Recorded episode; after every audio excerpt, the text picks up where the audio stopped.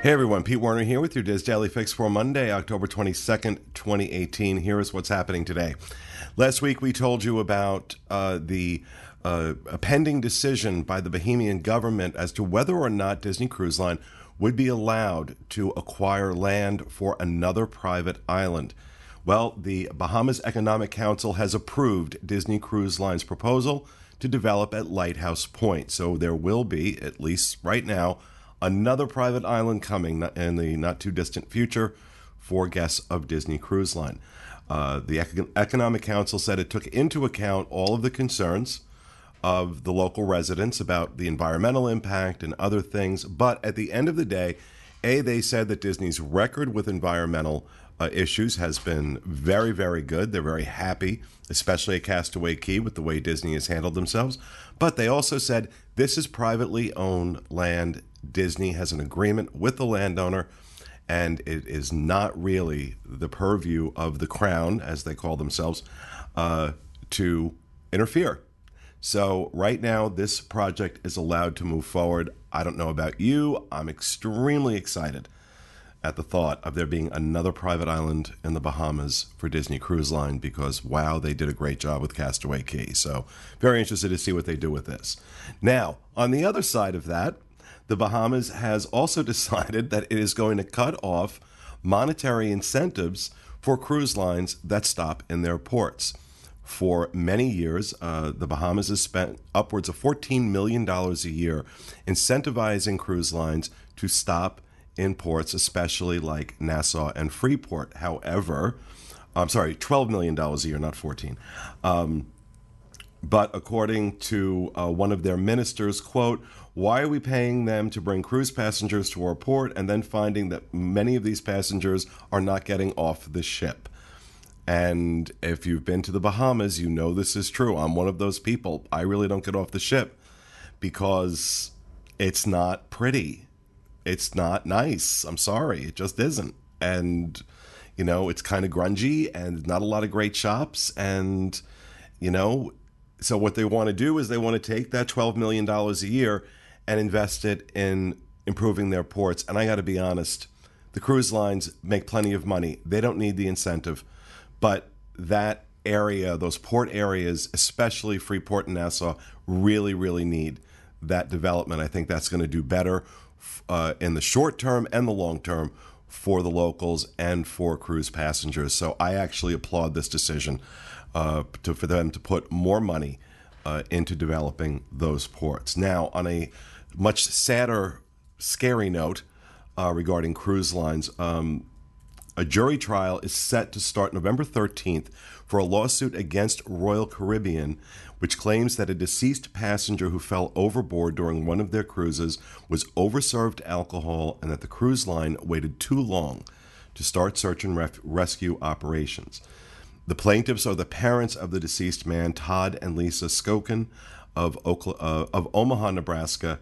Um, they also accuse Royal Caribbean of intentionally causing the family emotional distress by reporting uh, that the sh- uh, by reporting that this man intentionally committed suicide, even though multiple eyewitnesses had already told Royal Caribbean that this was accidental. Apparently, this man had been served a tremendous amount of alcohol, had gone up onto the 12th deck of the Independence of the Seas with a group of people he met on the ship. Somebody joked around about throwing themselves overboard. He jumped up on a railing as if to do that, joking around, but then lost his balance and fell over. Um, the uh, the article on the DIS uh, uh, with the uh, specifics of this lawsuit uh, outline how much alcohol this man was served, and it's extraordinary the amount of drinks this man had been served on that ship.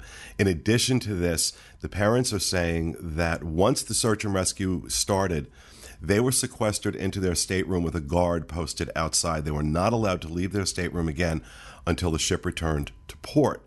They're saying that it took an hour and a half to two hours before search and rescue began.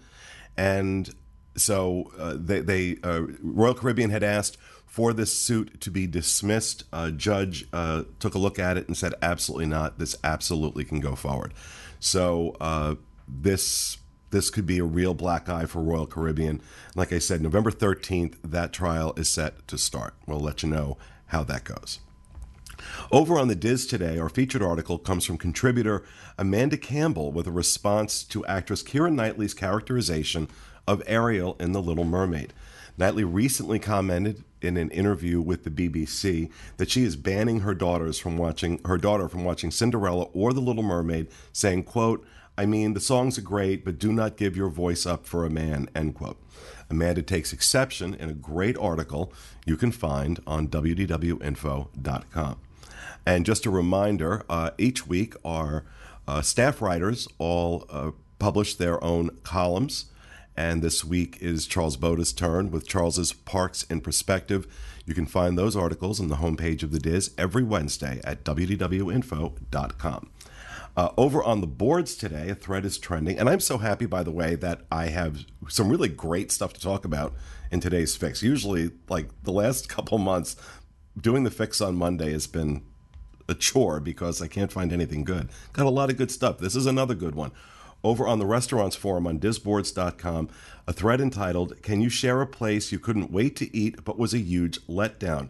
started by Captain David Hook. And uh, in the thread, he's talking, looking for folks to share their experiences of restaurants they were very, very excited to experience, but then once they did, they were let down by the restaurant. So head over to the restaurants forum on disboards.com for that. Uh, over on the DIS Unplugged YouTube channel uh, today, disunplugged.com. I'm sorry, youtube.com slash disunplugged uh, we are launching a limited series called Masters of Magic. We're taking a look at some of the folks behind the scenes at Disneyland.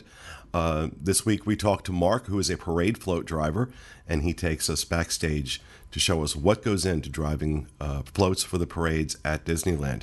Uh, we have four of these produced, and one will go up each Monday for the next four weeks. So head over to youtube.com slash disunplugged to check that out. Finally, in the weather, it is finally starting to get nice here in Orlando. I was very happy when I got off the plane from California yesterday to find it was a nice, cool evening. Uh, the weather in, uh, if you're heading into the parks in Orlando tomorrow, uh, mostly cloudy skies with a high of 85 and a low of 68. Weather out in Anaheim, sunny with a high of 81 and a low of 58. You can find links to all these stories and more on our Daily Fix main page at wdwinfo.com slash dailyfix. That will do it for me today, and I actually won't see you for a few weeks because I'm heading out to Honolulu and Tokyo next week. So that's it. I'll see you in a few weeks.